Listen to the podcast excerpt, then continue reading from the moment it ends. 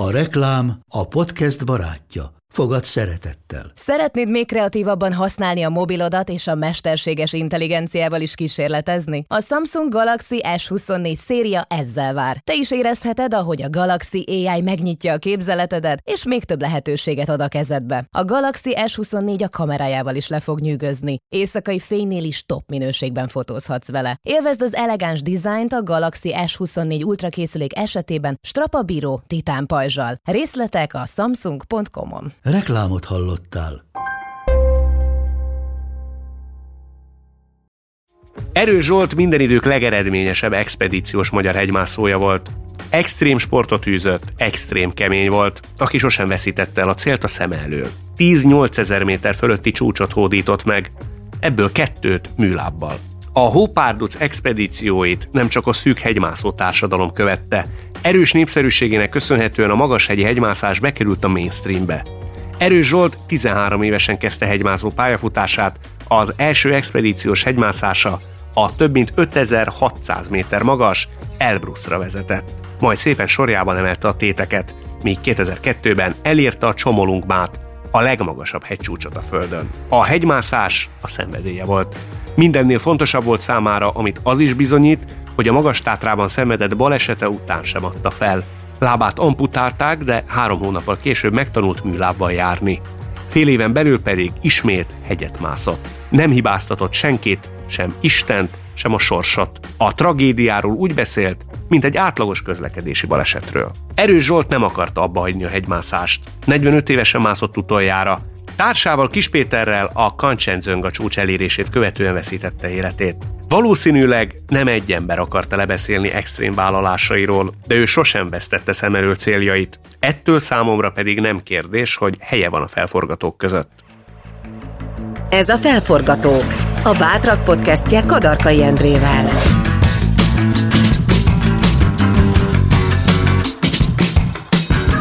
Az igazán sikeres emberek letérnek a kitaposott ösvényről, saját utat választanak, és ha el is buknak néha, még nagyobb lendülettel kezdik újra. Ők azok, akik átírják a játékszabályokat, szembe mennek az árral, és sikerre visznek valamit, amiben hisznek.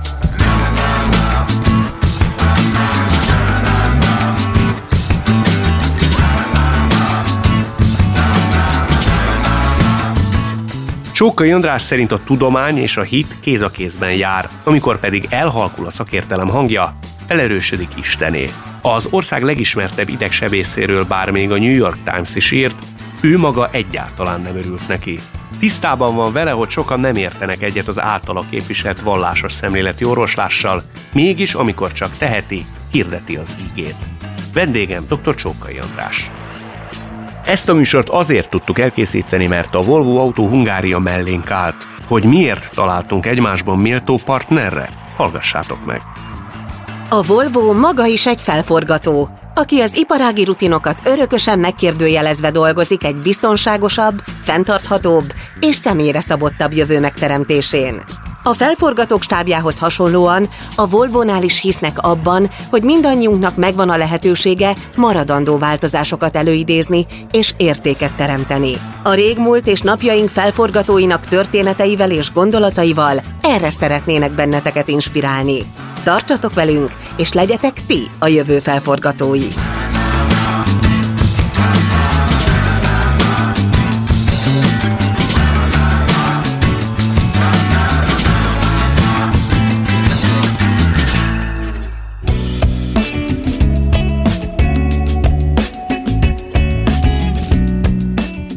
Azt mondtad egy interjúban, hogy mindenki, aki tanúságtevő, az bizonyos szempontból megosztó. Miért? Hát én most a keresztény e, tanúságtételre gondoltam elsősorban, nem úgy általában, mert lehet arról is tanúságot tenni, hogy milyen jó dolog sportolni, és az nem megosztó. De a keresztény tanúságtétel az, az megosztja, mert hát a maga Jézus személye azért az egy megosztó személyiség sokak számára, mert odaadja az életvizét, odaadja a teljes élettitkát, odaad mindent, önmagánt is, de nagyon apró dolgot követel. Például azt, hogy ne csaljuk meg a feleségünket, vagy ne hazudjunk. És akkor itt mondhatnánk a tíz parancsolatnak a második hét parancsolatát.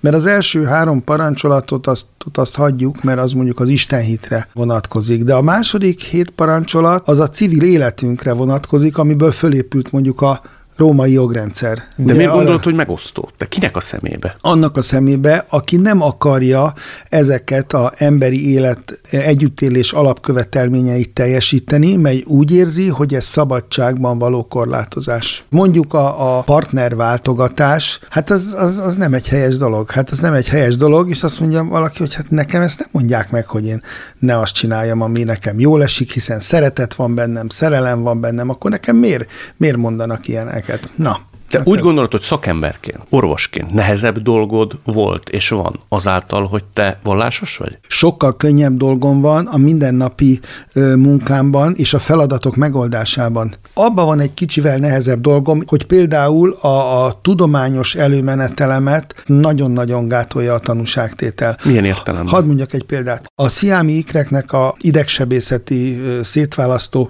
vezetője én voltam, és őszintén megmondom neked, ez az idegszebészeti csapat, ez az ötleteit, vagyis én is az ötleteket Jézus imában kaptuk. Ezt hogy kell elképzelni? Azt úgy kell elképzelni, hogy egy mély meditatív ima, én ezt a kisgyerekem halála kapcsán tanultam meg, Uram Jézus, könyörű rajtam, bűnös emberem. Ezt mantrázod. Folyamatosan? Folyamatosan, igen. Na mostan, ez azt jelenti, hogy elindul egy belső lelki utazás a lelked mélyére, ahol találkozhatsz az igazsággal. Na mostan, hogyha én me- megyek az igazság felé, akkor azt fogom észrevenni, hogy nem csak a hitbéli igazságok esnek le nagy-nagy csörrenéssel, hogy ú, hát tényleg így van, hm. amit az evangélium mond, hanem a te munkádnak, a te kis tudományodnak is az igazságai leesnek, mert az igazság az annak az igazsága is ott van. Tehát ezért a hit és tudomány nem mondhat el ellent egymásnak, ugyan két megismerési rend, de ugyanarra az ősigasság igazságnak a megismerésére törekszik. Ezt Tehát, úgy kell, bocsánat, úgy kell elképzelni, hogyha nincs ez a mantra, nincs ez a közös imádkozás, lehet, hogy nem is sikerült volna a sziámikrek szétválasztása. Bele se vágtam volna, mert amikor megpillantottam a gyerekeket 2017. november 30-án Dakkában, ott a Dakka Medical College-ban, és megláttam a képeiket, én is rögtön azt mondtam, hogy nem lehet szétválasztani, nem véletlenül, hogy nálam sokkal híresebb gyerekidegsebészek azt mondták, hogy ez a feladat megoldhatatlan. Hogy fordult ez át, amikor azt mondtad, hogy igen, belevágok? Úgy, úgy fordult át, hogy de azért elkezdtem mondani magamban a Jézus imát.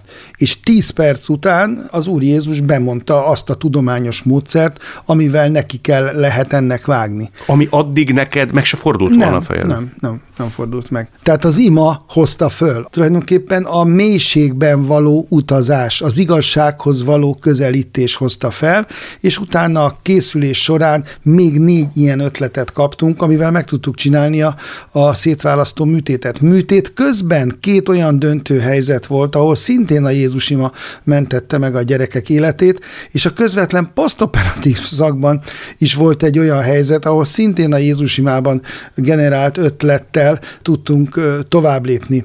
Tehát számomra ez egy egyértelmű dolog, ezek után gondolom elfogadható, hogy ennyire összefügg a imádság és tudomány. Bocsánat, nyilván Bocs. találkoztál olyan vélelemmel, amelyik egy ilyen mondat után tamáskodott. Azt mondta, hogy ezt nem biztos, hogy ő elhiszi. Persze, ezt teljesen értem, hogy persze azt mondja, nem hiszi el. Arra de mit hát, mondasz? De azt hogy, azt, hogy ott le van rajzolva, tehát le van, ott vannak rajzolva a bizony, tudományos bizonyítékok. Ezt viszont a tudományos világ képtelen elfogadni, vagy irgalmatlan harc van. Egy éve harcolok azon, hogy ezek a tényleg nagyszerű tudományos innovációk közlésre tudjanak kerülni. Miért nem mert, engedik? Azért, mert azt mondják, hogy a hit nem idevaló. Holott itt nem, a, itt nem a hitről van szó, hanem arról van szó, hogy egy valóságosan élt történelmi személy inspirációjáról van szó. Tehát én azt leírhatom, hogy az inspirációt mondjuk Samuel Weiss-től kaptam. De azt, hogy Jézus Krisztus inspirált, mint valóságos történelmi személy, ugyanúgy, ahogy uh, Semmelweis, Hippokrates, Vezálius, Páré, vagy nem tudom, a sebész nagyságokat sorol, sorolhatnám, azt leírhatom, de az Úr Jézus nem írhatom le. Gyakran előfordul a hittel kapcsolatos nyilatkozatait kapcsán, illetve akár még a sziámikrek szétválasztása kapcsán is, hogy az önhittség, az öntehetség, az nagyon nagy kísértés, és téged is elkapott például ott az ikrek elválasztásakor. Ezt hogy kell elképzelni? A, az önhitséget inkább így abban látnám, hogy voltak ott kin elég komoly problémák, elég komoly viták. Szász Jánossal, a film rendezőjével. A, az, a, no, az még nem, külön. Ővele semmi vita nem volt, nem ővele volt a vita, hanem mindegy bizonyos kollégákkal. Azt lehet tudni, hogy milyen természetű viták voltak? Olyan természetű viták megint az imádsággal függött össze, hogy én elleneztem azt, hogy, hogy sikert kommunikáljunk, mert a beteg elképesztő életveszélybe voltak a műtét után. És egy szakmaiatlan kommunikáció történt, nem is orvos adta közre, és én akkor mondtam, hogy ez így nagyon rossz, mert pontosan, hogyha sikert kommunikálunk, ami nem igaz, mert nem tudjuk még, hogy kibírták a gyerekek, vagy éppen meg fognak halni pár nap múlva. Tehát ebbe az állapotban voltunk. Ebbe az állapotban voltunk, egy, egy idegsebészetileg egy hihetetlen kritikus állapot állapot volt, szó se volt arról, hogy, hogy siker, vagy nem tudtuk, hogy, hogy mi lesz, mert egy ilyen borzasztó nagy műtét után az ember, amíg föl nem ébred a beteg, nem beszél egyáltalán sikerről lenni, sokkal kisebb műtéteknél is, de kiment ez a sikerkommunikáció a New York Times-ig, a, a ráadásul a nevemmel, de ez a legkevésbé érdekes, de mi történt? Leállította a háttérimát. Hát azért, mert hogyha siker, akkor minek imádkozzunk tovább. Na most én ebbe viszont meghittem. Tehát ez nekem egy komoly kifogás volt, és ez nem is baj, és ezt meg is tudtam kont- kontrázni azzal, hogy a, a keresztény hírportálok leadták a, a, a vészjelzésemet, hogy hoppá, nincs itt semmi sikerről szó, imádkozzunk tovább, mert még itt nagyon nagy baj lehet, és életveszély is van. Eddig rendben van minden. Csak ezen egy elképesztő nagy veszekedés robbant ki. És itt például hibáztam, mert előlépett az ego, és hogyha te tényleg Jézusért csinálsz valamit, akkor hogyha te, téged azért sértegetnek, azt elengeded a füled mellett. Abban a pillanatban, hogy megsértődsz, és elkezdesz haragudni, mérgelődni, gyűlölködni bármi, akkor már te az egódért csináltad. És ezen kaptad magad? Ezen rajta kaptam magam, de hát aztán kiizzadtam magamból, még szerencse, hogy az ember sokat olvas ilyeneket, kis Szent Teréznél olvastam ezt a gondolatot, és aztán sikerült levetkőzni ezeket a dolgokat, de, de sok, sok, ilyen, sok ilyen kísértése van a hívő embernek, vallásos gőgnek hívják különben. Vallásos gőg? Igen, van ilyen, hogy Azt vallásos hogy kell elképzelni? Olyan érdekesen amikor, hangzik. Amikor azt hiszed, hogy hát te olyan olyan jó hívő vagy, olyan sok ima gyakorlatot végzel, hogy talán te egy külön, külön vagy, mint a többi, téged különben szeret az Isten, Kaptad mint a magad többi. ezen? Persze, hogy kaptam magam. És Igen. meg is jött érte a mutatói, hogy hello, ez nem így van? Meg, megjött, egy nagyon erős mutató új, új jött 7 évvel ezelőtt, amikor meghalt a kisfiam, rendkívül tragikus módon. Tehát hiába vagyok én egy mélyen megtért, imádkozó és jóisten kedvencének hit ember, hát bizony történhet ilyen velem, hogy iszonyú tragikusan belefullad egy 20 centis vízbe a 10 éves kisfiam a születésnapján. Hopp, na akkor mi van? Na, most akkor te vagy, te vagy Isten kedvence? Ha igen, így is a kedvence vagyunk, mert minnyáján kedvence vagyunk, de minnyáján egyformán vagyunk a kedvencei. Tehát minnyájunkat egyformán szeret a jó Isten. De egy ilyen tragédia sem tudja az embernek a hitét. De- Isten hitét egy picit is gyengíteni. Nem, nem, gy- elfordítani. nem gyengíti, nem, én ezt nem éltem meg, mert azért erős hitben voltam én akkor úgy érzem, de mondjuk az embert egy kicsit, hát hogy mondjam, ilyen szkeptikussá kiábrándultá teszi, hogy hát nekem most már így kell alacsony lelki lelki, szóval lelki tűz így kifogyott bennem, hittem én Istenben, de hát mond, gondoltam magamba, hogy hát most nekem ilyen lesz az életem, hogy úgy épp, hogy, épp, hogy vegetálok még a, Ennyire. halál, a halálomig. Ennyire depressziós voltál, vagy Hát ennyire... a, ezt a, végül is ez depressziónak nevezzük, de, de tudtam én, hogy engem szeret az Isten, jobban szeret, mint, a, mint én magamat, jobban szereti a gyermekemet, mint én, én tudom szeretni, de hát most nekem ilyen, egy ilyen így jutott, semmi nem lesz baj, ki kell akkor is tartani a hitben, hitben. Na most ez a pici gondolat, hogy kitartani a, a hitben, hogy nem tudom, uram, miért történt, hogy történt, de te jobban szeretsz engem, mint én magamat. Ez adja meg az alapját annak,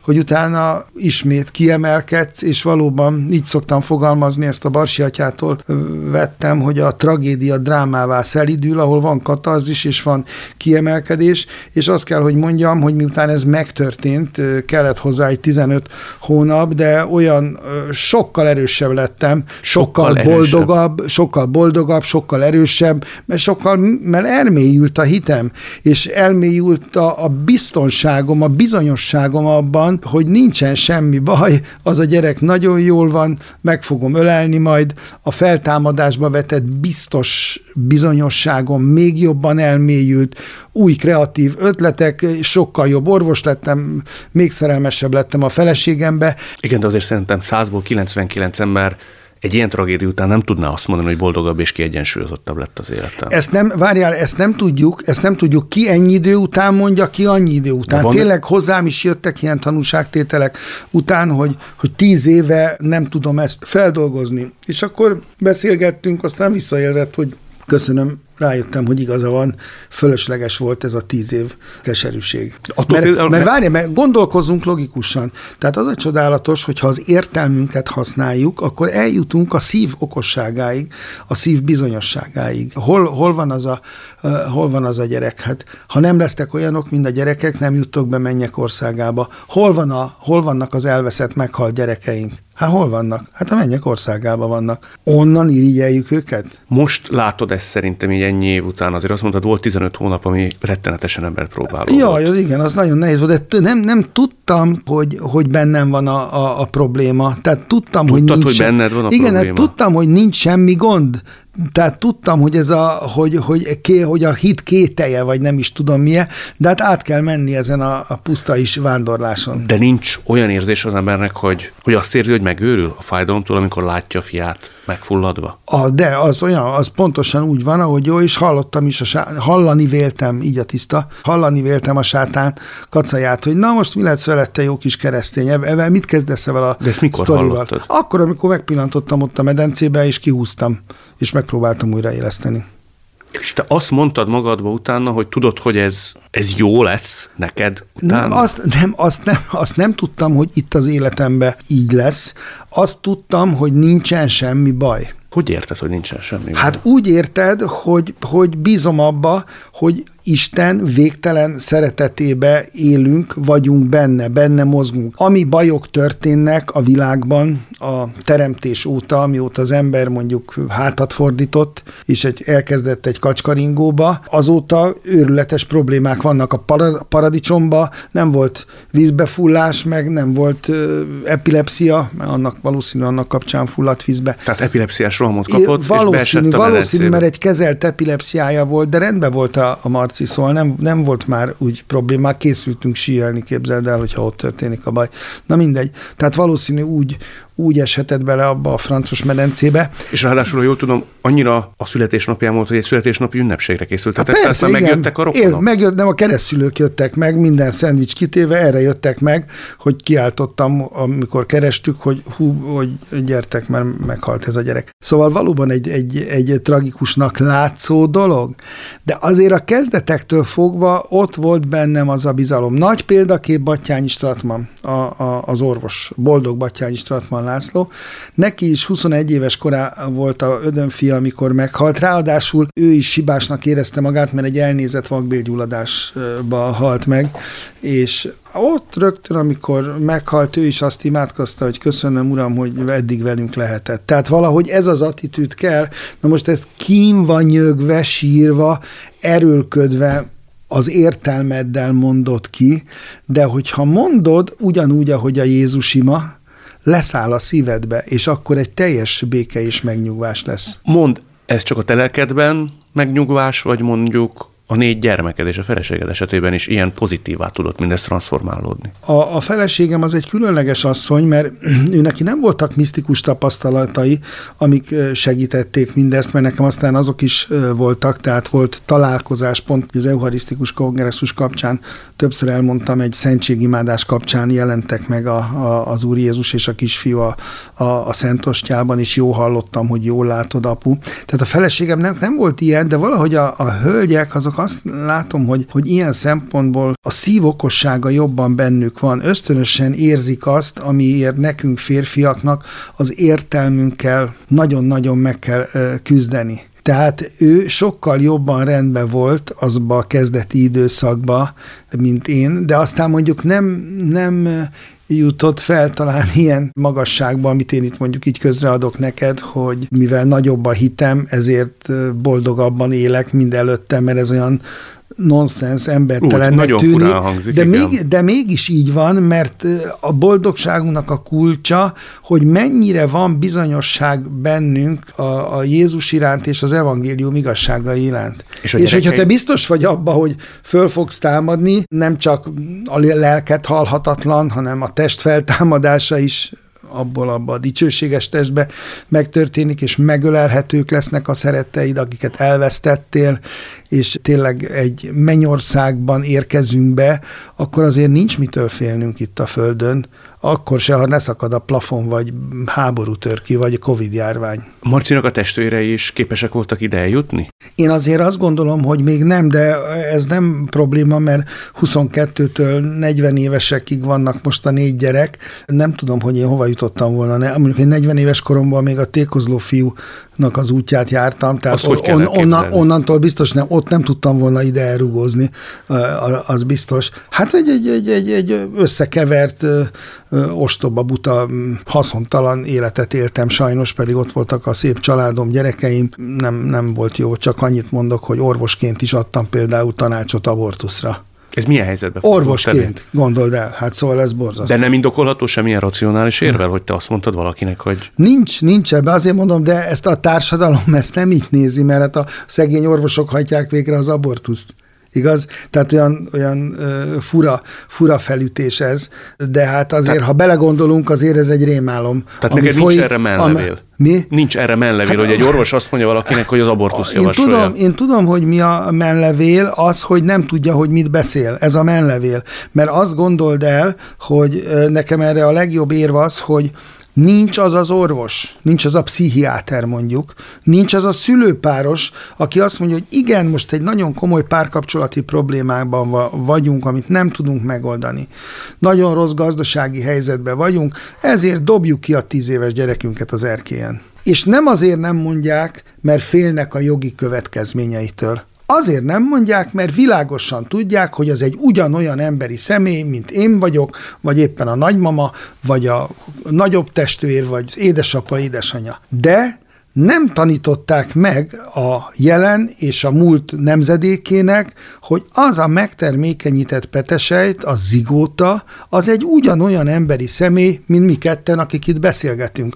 Vagy a agyvérzett, kómás beteg 85 évesen, stroke után, akinek semmi sansza nincs, az is ugyanolyan emberi személy, mint amilyenek mi vagyunk, akik itt értelemmel beszélgetünk. Ez, ez egy nagy feladata a köz, az emberi közösségnek, ezt meg kell tanulni, és az, az egy csodálatos dolog, hogy a tudomány eljutott arra a szintre, hogy még a materialista tudomány, aki az anyagból származtatja a lelket, az anyagból származtatja az emberi szemét, a tudatot, annak a számára is megvan a bizonyíték, 61-62-t írunk múlt évszázadban, amikor leírja Watson és Crick, fölfedezi a DNS spirálist, az örökítő anyagot, ami egyértelműen az bizonyítja, hogy ugyanazok a DNS állomány van benne most minden sejtemben, mint abba az egybe volt, ami aztán osztódni kezdett. Tehát az, hogy más gének fejeződnek ki, expresszonálódnak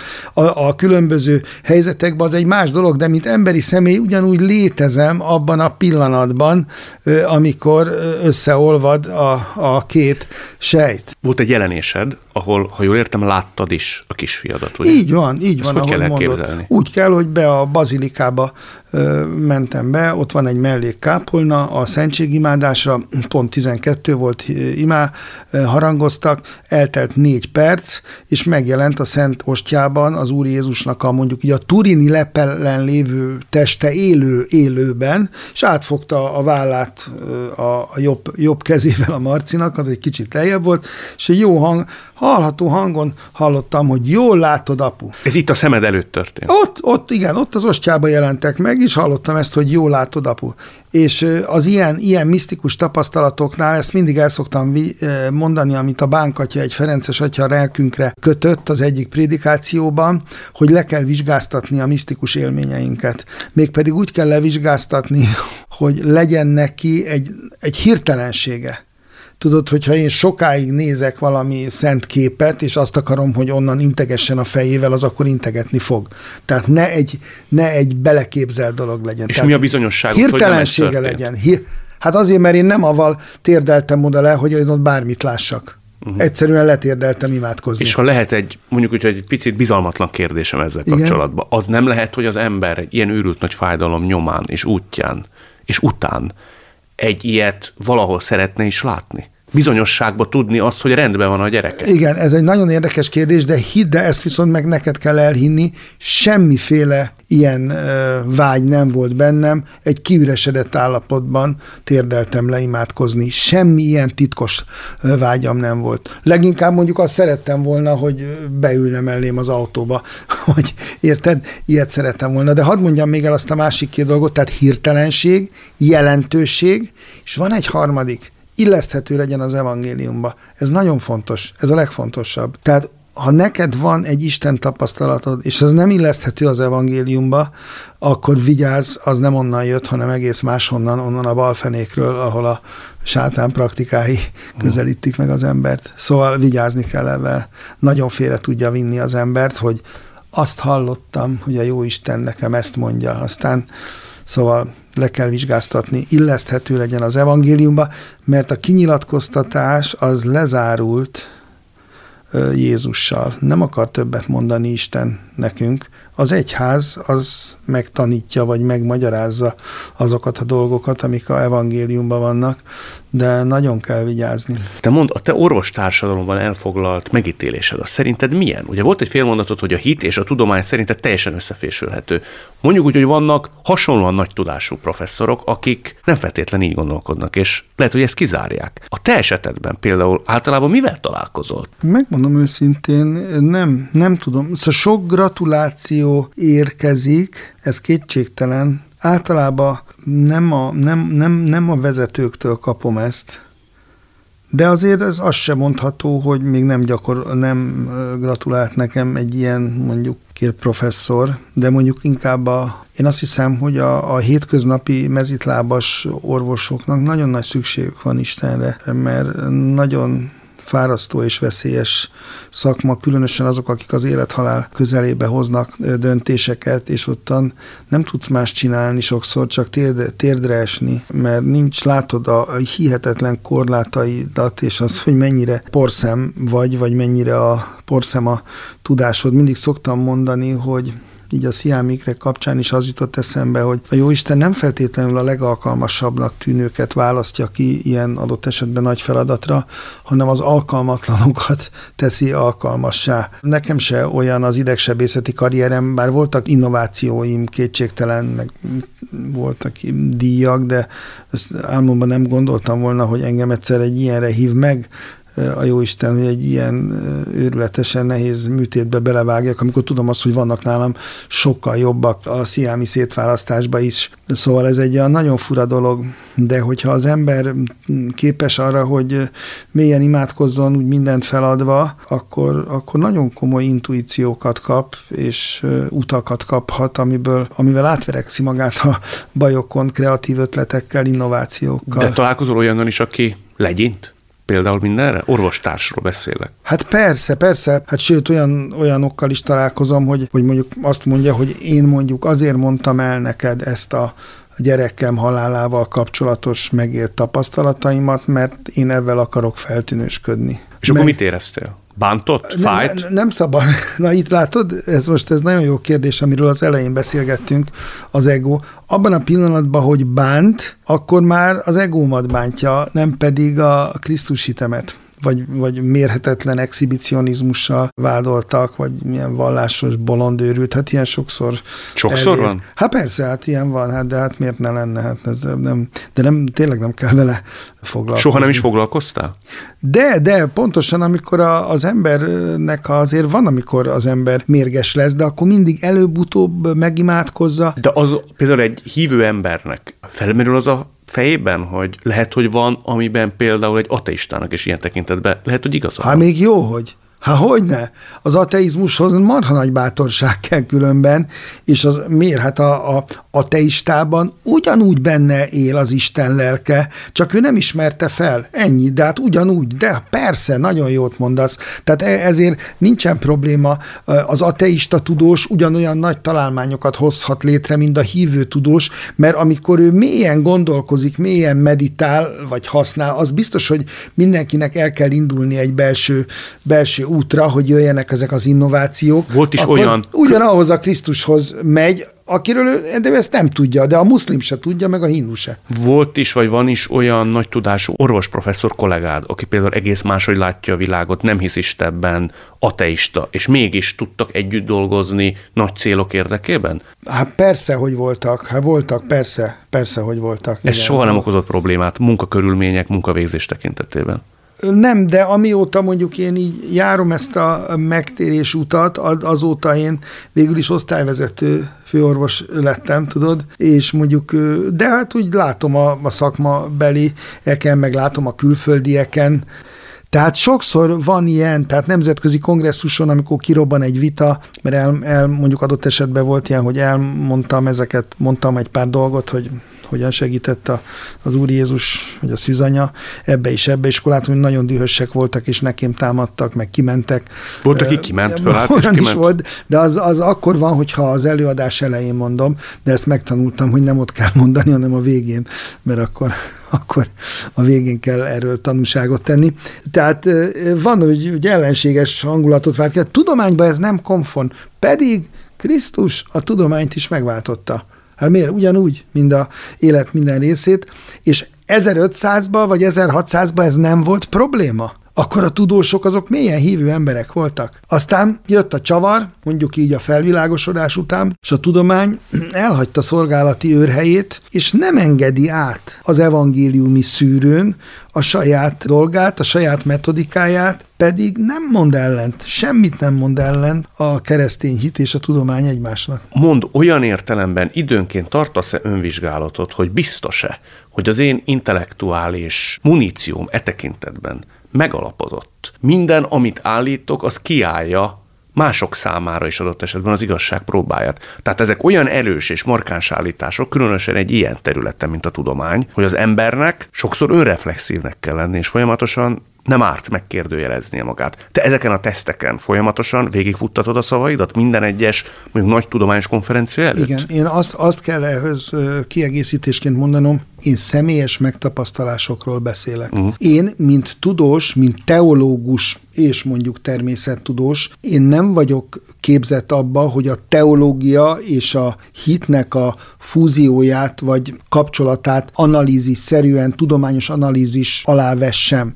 Én csak egy egyszerű tanúságtevő vagyok, a tanúságtétel pedig az, amit te személyes tapasztalatként átéltél, belső tapasztalatként átéltél. De ezt is nagyon kell, nagyon jó, amit mondasz, mert kaptam rajtam magamat már, hogy annyira akartam, hogy úgy egy kicsit, nem nagyon, de még belecsúsztattam. Nem kell. Nem kell. Elég az, amit megtapasztaltam. Elég azt mondani. Nagyon kell erre vigyázni. Hajlamos az ember fölülni ilyenkor egy robogó vonatra, és, és, és na még szebbet mondani, na még tegyünk valamit a jó Istenért. Nem kéri. Azt kéri, hogy amit te megtapasztaltál, azt közreadhatod, de egy büdös hanggal ne többet. Neked a tudományos innovációit tulajdonképpen csak és kizárólag kivétel nélkül isteni sugallatra születtek? Tehát köze volt az imához? Így van, pontosan. Az első kettő, amivel mondjuk így nemzetközileg is mondjuk elfogadtatásom volt, az rózsafűzér imádságba jött, és ez az utóbbi konkrétan a sziámikrek kapcsán ez a sok-sok innováció, meg általában ugye ez maga, ez a bonztermi, állandó bonztermi munka, ehhez már nagyon kötődik a, a Jézus ima. Mert ugye te majdnem minden nap töltesz egy órát. Nem, nem majdnem, minden, minden nap. nap. Ma, ma is ott voltam, igen, minden nap, minden nap. Hétköznap. 6-tól 7-ig. Képesség Engem fejl- 6-tól 7-ig meg lehet találni a Honvéd Kórház monstermében. reggel 6 és 7 Igen, ott mindig megtaláltok, igen. Hát jó, természetesen, ha szabadságon vagyok, akkor nem De vagy. pontosan mi történik? Ilyenkor te a saját képességeidet fejleszted? Azt, azt fejlesztem meg, most már vannak tanítványok az ő képességeiket. Tehát eh, elképzelünk műtéti, legnehezebb műtéti helyzeteket, agysebészetbe, gerincsebészetbe, azt modellezve friss halotton megcsináljuk ezeket a műtéti helyzeteket. Ugyanígy úgy készültem fel, legalább egy 300 műtéttel készültünk föl a sziámikrek szétválasztására. Bár 300, bár nem volt ott, nyilvánvaló nem boncolunk sziámi ikreket, mert nincsenek, hála Istennek mondjuk azért mégiscsak azt kell mondani, de megtaláltuk azokat az anatómiai helyzeteket az elhunyt friss agyakon, amik majd hasonlóak lesznek, ott ilyen anatómiai részhelyzetek, tehát volt, volt elegendő munka. Egyébként hogy látod magad mondjuk 10-15 év múlva? Van ilyen tekintetben neked bármilyen jól körülhatárolt célod, perspektívát saját magaddal kapcsolatban? Nincsen semmi, mert én a, megpróbálom az életemet úgy élni 23 éve a megtérésem óta, hogy amire Jézus hív, én azt csinálom. Lehet, hogy holnaptól egész másra fog hívni, mint mondjuk a, az idegsebészet, mert például, mit tudom én, a munkahelyen valakinek nem tetszem felmondani, mert szóval annyi minden történhet velünk. De az biztos, hogy mindig, mindig, mindig megadja, tehát mindig meg kell keresnünk a hívást. És akkor is, hogyha 85 évesen döglődünk, és nagyon betegek vagyunk, akkor is van hívás, akkor lehet, hogy arra fog hívni, hogy imádkozzam az unokáimért, vagy éppen még a gyerekeimért is szoktam, mert még van miért imádkozni értük is. Ilyen értelemben semmilyen félelem nincs a jövővel kapcsolatban benned. Tehát ha, ha tisztán, most ilyen nagyon letisztult állapotban beszélgetünk, és ez egy nagyon jó hatással van rám ez a beszélgetés, mert avval, hogy elmondom neked, avval, avval erősödik bennem. Azt kell, hogy mondjam, hogy nincs, nincs félelem. Például készülünk Nigériába, most megint a misszióba. Mit tudom én, hogy mi lesz ott Boko Haram, vagy, vagy remélem nem lesz semmi. Azért remélem, hogy nem lesz semmi, de annyi minden változhat. De mindig azt kell keresni, hogy az a belső hang, tehát itt, de azt el kell fogadni, hogy Jézus az nem ott van valahol a felhők fölött, ismeretlen Isten, meg ilyen, ez, ilyen blablák ezekben, ezeket nem szabad elhinni, hanem ott él bennünk van, köztünk van. Tehát én egy kapcsolatba lehetek vele, egy párbeszédes megragadottságban, hogy a szűzanyával is, mondjuk avagy a Szent Háromság egy Istenben, a Szent Lélek által, és az megfogja a mély imádságban, megadja nekem azt, hogy na fiam, András, merre menjél tovább, hogy a végén a vizsgán azért átmenjél.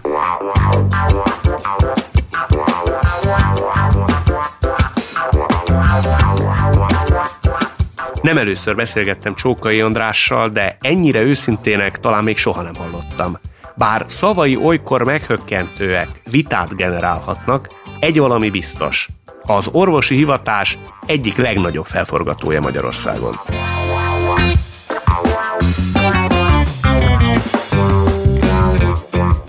A világot a felforgatók teszik jobb helyé. Konfliktusokat vállalnak, mert hisznek valamiben, nekik köszönhetjük a fejlődést. Magyarországon is vannak felforgatók szép számmal. A következő epizódban újabb hazai úttörőt ismerhettek meg. Ha tetszett a műsor, iratkozz fel az Apple, Google és Spotify podcast lejátszókban, vagy ott, ahol épp hallgatsz minket. Kövess minket a Felforgatók Facebook oldalán és az Instagramon.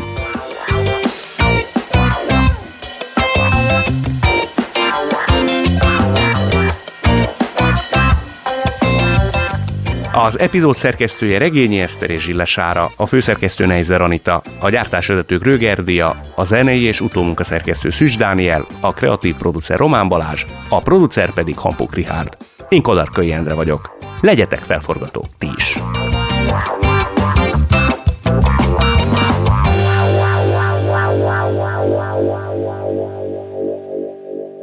Beaton Studio A Volvo-nál hisszük, hogy a biztonság ma már nem értelmezhető a fenntarthatóságtól függetlenül. Ezért vállaltuk, hogy 2040-ig teljes mértékben klímasemleges és körforgásos vállalattá válunk, és hogy felelős, etikus üzletvitelünkkel hozzájárulunk egy igazságosabb társadalom létrejöttéhez. A fenntartható jövő közös ügyünk, amiért együtt kell dolgoznunk. Forgassuk fel együtt a világot a megteremtése érdekében. Ez egy Béton podcast.